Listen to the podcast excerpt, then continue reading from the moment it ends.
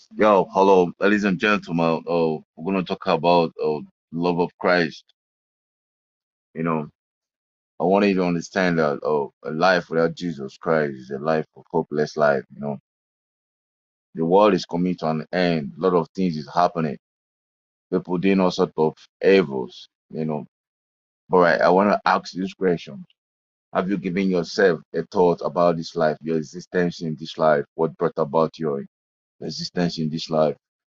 There is a supreme power we call Jesus Christ, called God Almighty He brought us to earth for a purpose for us to show forth His mercy and glory on earth here.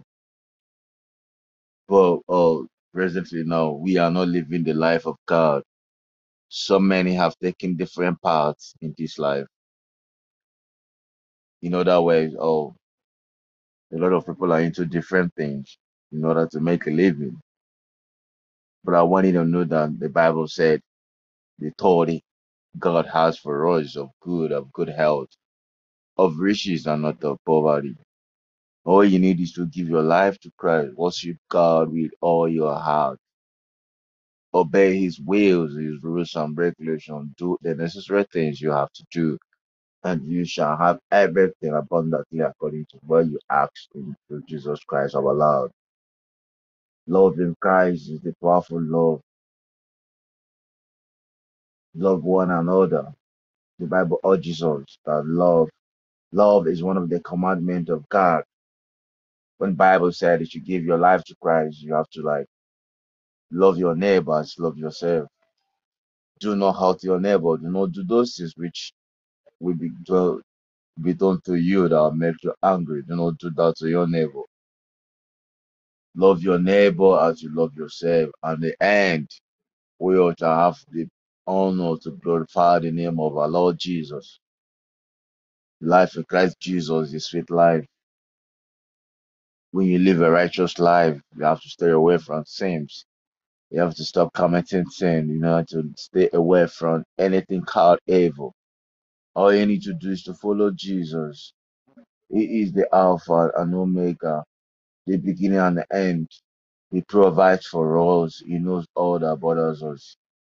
So, ladies and gentlemen, what am I trying to say? To give your life to Christ you've not done that. The world is coming to an end.